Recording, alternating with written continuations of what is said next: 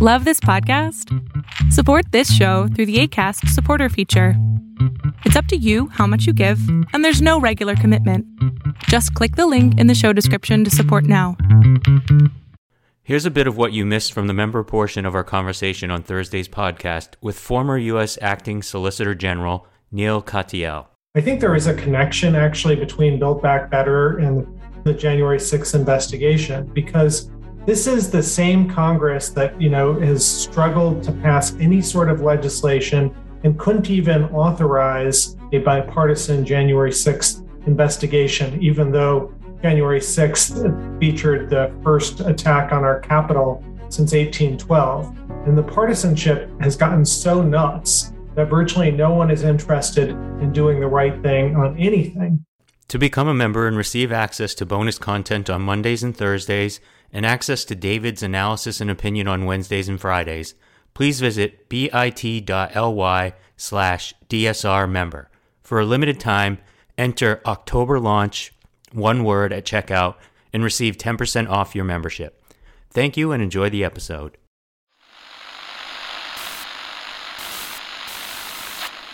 Nine, twelve, ten, twenty-eight. 22, 23. This is Deep State Radio, coming to you direct from our super secret studio in the third sub basement of the Ministry of Snark in Washington, D.C., and from other undisclosed locations across America and around the world. Hello, and welcome to another episode of the podcast. I am your host, David Rothkopf, coming to you from New York City. Joining us today, as we're recording on Monday, and therefore, as usual, from Kori, I don't know where you are. I'm looking at a picture of you. So I am in Arlington getting ready to talk to a group of Army generals about civil military relations, Rosa. That's good. And that's good for our national security to know that you're doing that. Rosa, of course, has left town and is at an undisclosed location again somewhere west of the Mississippi. How are you today, Rosa Brooks? I'm very well, David. And we are joined today by an old friend who now has the glorious title of World and National Security Editor at Politico, Ben Pauker. How are you, Ben? I'm great. I've got my deep state radio mug from the last time I was on the show, which was way very too cool. long ago. Way very too cool. long ago. Well, now you've got this fantastic job, and I want to congratulate you. I one of my new must reads on a daily basis is the National Security Brief you guys put out at Politico, which is just terrific. It's a terrific daily read on what's going on in areas of our interest here. So, congrats. Thanks, boss. I appreciate it. Alex Ward, who is the lead writer of that, does a great job. Try and scoop some news every day yeah, there's news and stuff. Well, let's kick off with that. You know, um, I don't know if you, you picked it up in your national security brief, Ben, but the president of the United States is not in the United States right now. He's in Europe. I got to jump off to edit, actually. yeah, whoops. And uh, he spent the first part of his trip at the G20 meeting. Uh, he met with the Pope before that. He met at the G20 meeting. And let's start with that it seemed to me, but I'm already known in these parts as a hopeless Biden shill, had a very productive trip.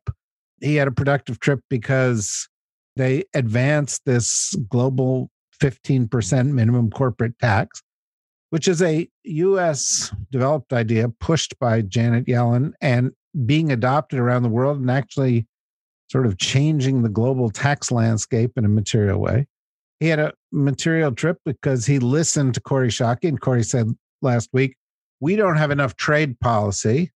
So they did a kind of a breakthrough deal with the Europeans on aluminum and steel policy to try to get trade going there again. Ben, what's your take on the president's trip? And am I just a hopeless Biden show? Yes, but no. Um, no, look, I think look at the domestic situation at home. By any comparison, you know, it feels like a relief, or it must feel like a relief for the president to leave Washington to do the kind of face to face meetings with foreign leaders that he is quite good at and that he so clearly enjoys.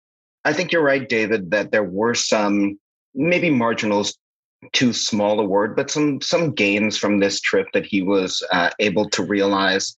I, am a little bit skeptical as to whether or not this global minimum tax of 15% that I think is going to include 136 countries will actually result in the kind of numbers that the administration touts as coming back in, in revenue to the treasury. We all know that international corporations are pretty good at evading taxes. And by my count, that leaves some 70 other countries outside this agreement at which they can offshore assets and evade and find their loopholes. But I think there was some some substantial benefit at the G20, where, as we know, Vladimir Putin didn't show up. Chinese President Xi Jinping wasn't there. So Biden had the advantage of being the leader of the free world on the global stage. I think the big question that remains to be seen is, you know, he's now off to Glasgow for the COP26 climate change summit, where it's pretty hard. You know, the, the administration has made some or sort of put forth some compelling targets for what they'd like to achieve. But again, the problem is not overseas. It's back in Washington where Congress won't allow it, where he's fighting with his own party. So, so far, a good trip, but it's hard to see, in, in my opinion, enormous gains from, from his second trip overseas. Okay, well, we'll come to the Glaswegian aspects of this thing shortly. But Kori, first of all, I would like to turn to you and ask did the president respond directly to your request for some trade action here? Are you pleased with that? Um, should he do more?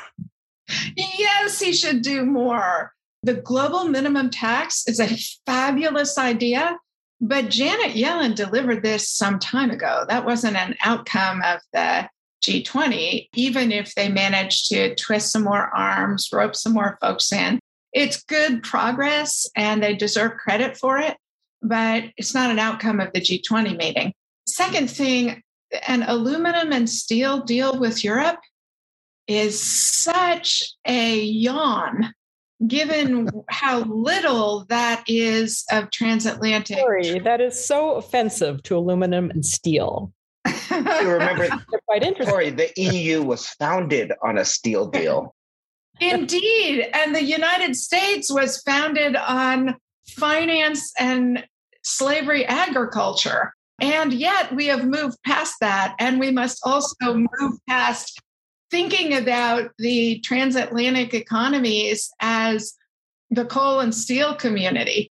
And we're going to have to do so much more than that if we're going to actually align the economies of the free world in a way that positions us to take advantage of the fabulous creativity of our own economies and move forward. So, no, not nearly enough.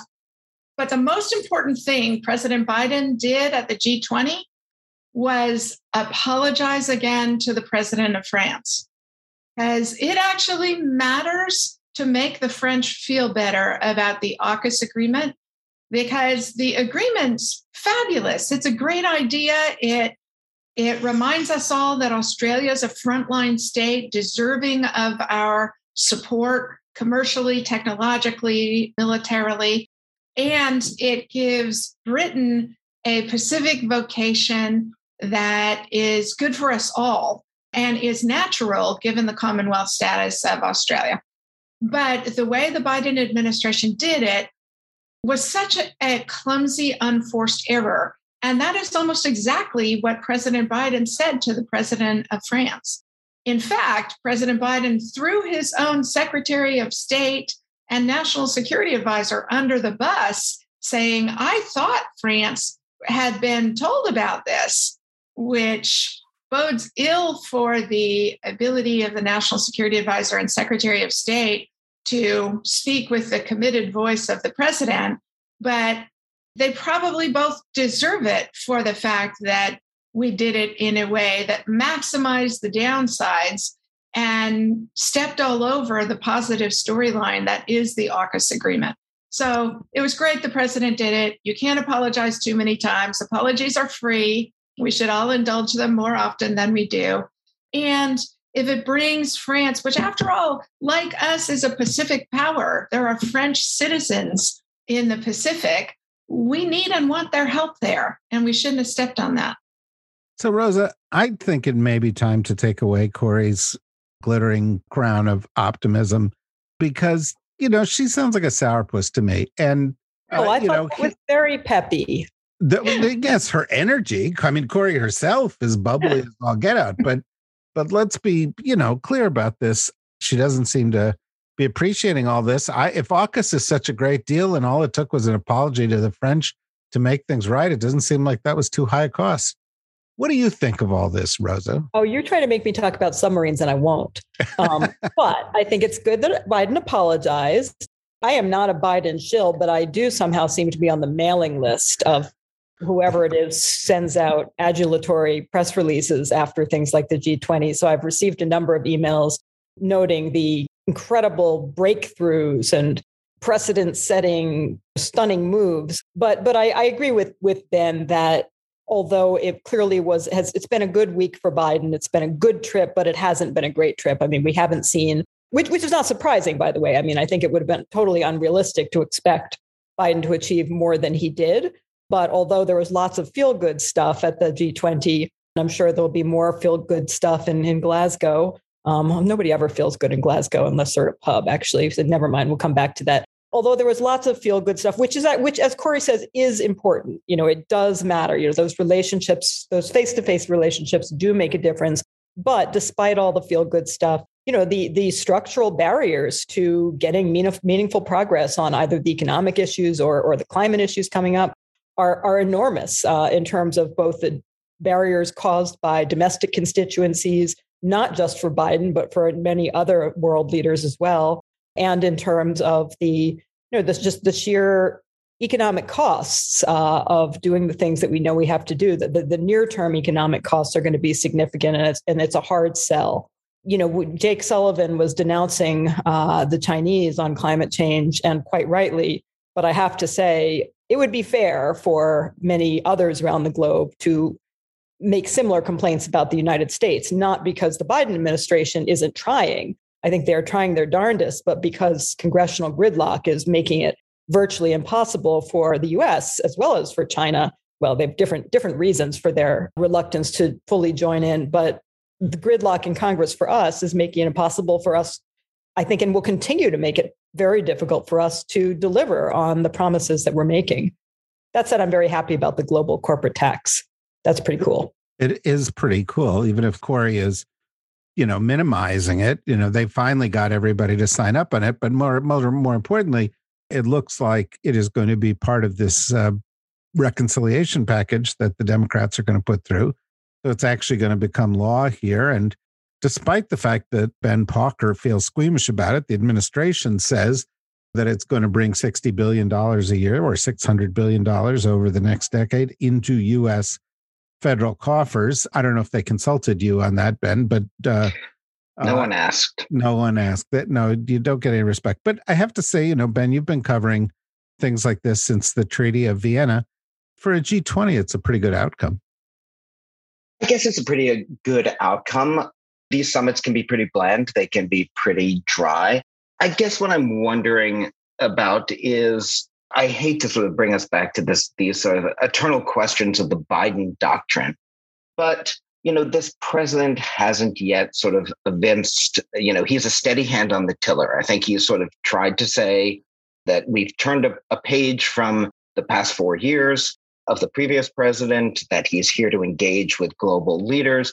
But some of the things that seem most sort of pertinent to, uh, you know, at least a foreign policy strategy are really difficult things for other countries to get behind. You look at the administration's China policy, which is in many ways a continuation of the Trump policy. And Macron sat out a critical supply chain meeting, whether it was out of a you know fit of pique over AUKUS or whether it's because the French are disinclined to sign up to a strong anti China policy. Oh, come on. You know it's because the latter, it's not the former. It's not because of a fit of pique over AUKUS. the French are taking a kind of soft line on the Chinese, right? I mean, that's what they're. I mean, yes, they, they have, and and the Germans have as well under Merkel. They sort of walked a, a tightrope there, but you know that's a central element of this administration's foreign policy, and it's a difficult thing at a venue like the G20 to get a bunch of countries there signing up to this. I mean, India isn't going to at this point, even though they've joined to the Quad, they are waffling back and forth. And, you know, I think it's even difficult with European leaders who were there en masse, of course, uh, in Rome.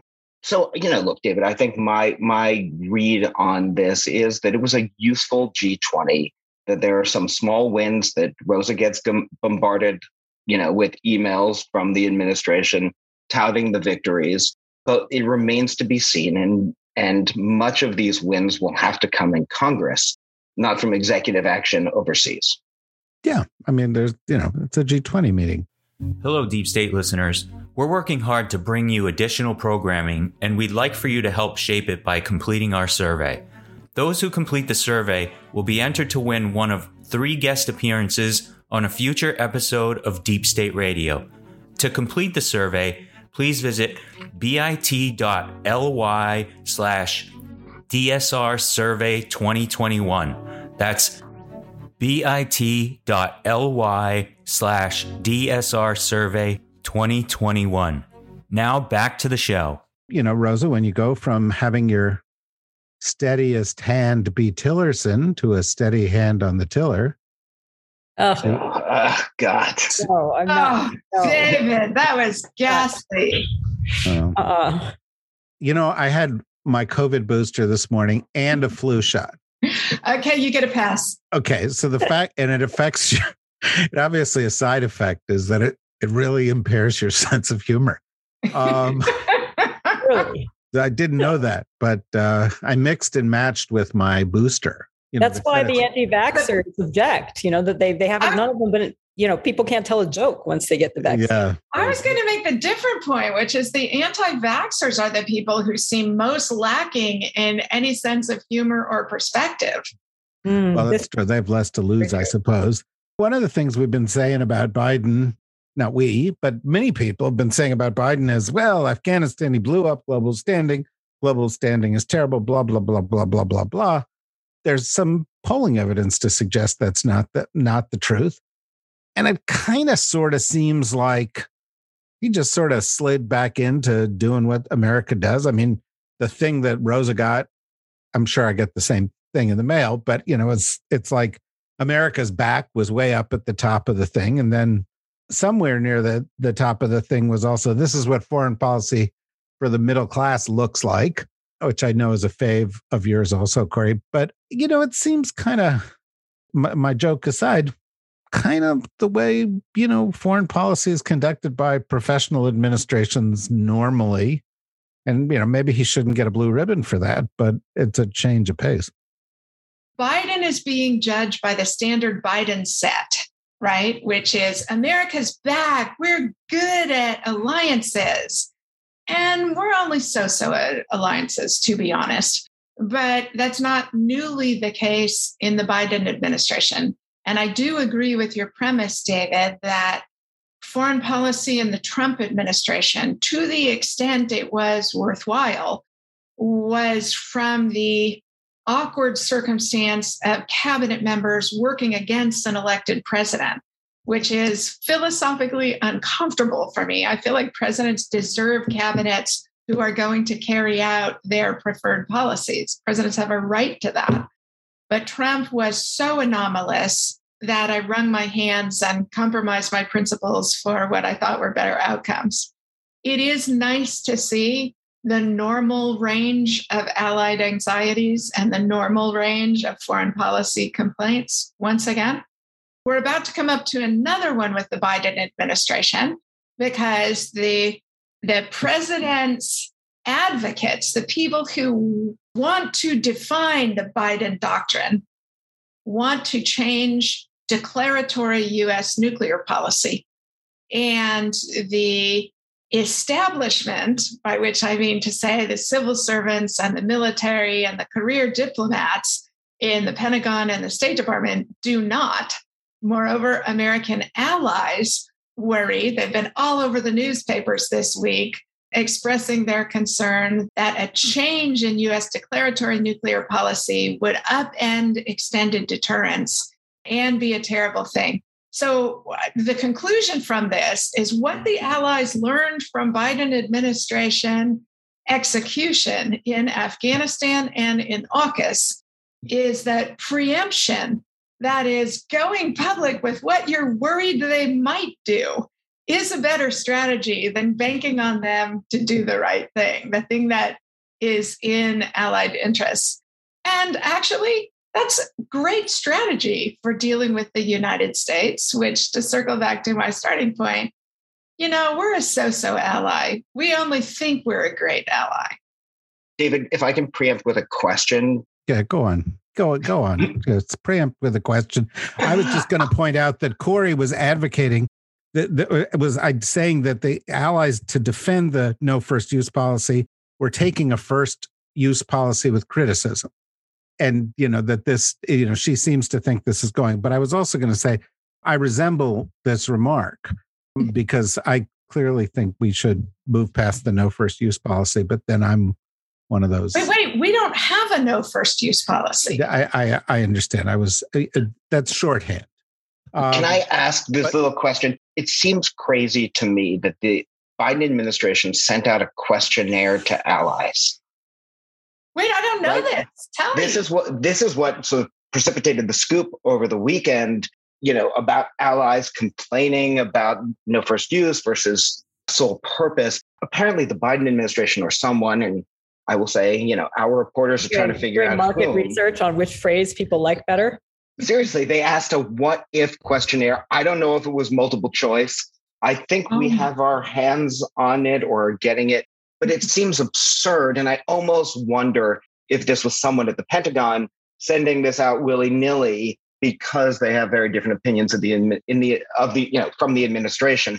and we're real? seeing. You think this is real, an actual questionnaire, as opposed this that seems. That's what the financial. Bizarre. That's what the Financial Times reported over the weekend, and I we have a we have I a copy of this questionnaire. The integrity of the Pentagon, and say that even those quick trigger leakers are nowhere near as fast as every single NATO ally would have been to get in touch with your reporters. Exactly. No, that's true. That is true. But it's it no seems bizarre to, to me. Pentagon did this. There are 27 NATO allied defense ministries that are probably probably sending copies around well, wait, I'm not, fascinated by this, though. I, I, I want to yeah. know exactly who the what's the email list to whom you send this questionnaire. Like, dear France, you know. it would have to come from the White House. totally bizarre. That's the question. question. That's the question. Who did it come from? and is it real or is it satire? Well, yeah, uh, well, it sounds like is, satire. Yeah, but I think what Ben was saying was not that the Pentagon leaked it, right, Ben? What you were saying was that this could have been something that was circulated in order to build up pushback against a considered policy, right? Yes, that that's right. And I'm saying the Pentagon, you know, you're right to suspect them, but they would be nowhere near as fast as America's allies for whom this has actual security consequences. And that's who we heard the pushback from. Yeah, it's, I mean, but as, as, NATO out. Sorry, go ahead, Rose. No, I'm sorry, Ben. Um, I, I mean, as you know, Ben, you asked this question earlier. It Does it matter? In, and as Kori and David know, my take on this is that it really doesn't matter because everybody knows that no matter what we say, we'll do what we want to do if it comes down to it, you know. And I think our allies know that too. So I think a lot of the yelping is just posturing. And I'm sure that no matter what language we eventually adopt, if we adopt any change at all, we will do private assurances. You know, don't worry, don't worry, don't worry. This isn't a real change. I mean, this is the slightly, you know, for better or for worse, right? I don't actually, I'm, maybe I'm being too cynical about this, but I don't for one minute believe that any language or official so called policy change is going to in any way tie anybody's hands ever or reflect, you know, a, a real policy change. So I agree with your judgment that in the extremist circumstance in which the United States would contemplate the use of nuclear weapons, we wouldn't be bound by doctrinal statements. But I don't go so far as you as to say they don't matter, Rosa, right? Like language matters. That's why diplomacy matters. And that allies are, as you say, yelping about this is actually reason to take them seriously because because otherwise we're back to the Trump administration of saying, watch what we do, don't listen to anything we're saying.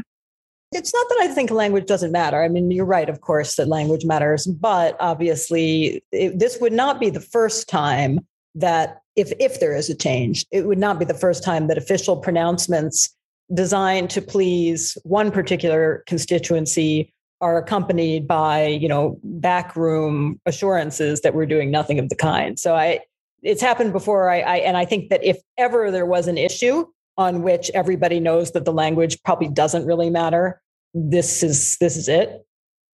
I, I think that's a useful insight. I agree with Kori's point, but I, I do think that uh, everybody must take this kind of language with an especially large grain of salt.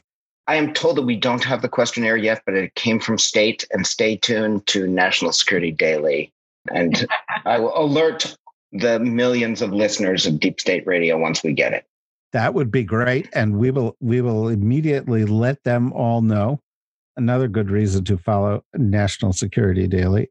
The format of our show uh, underwent a little bit of a change the other day when we started to take a break right about at this point. And uh, following the break, uh, those who are members will continue on with us. Those who are not members will miss out on our discussion on Glasgow and COP26. So you don't want to be part of that group. So you should probably uh, quickly go become a member now because I'm going to take a break and we're going to be back in just a matter of seconds.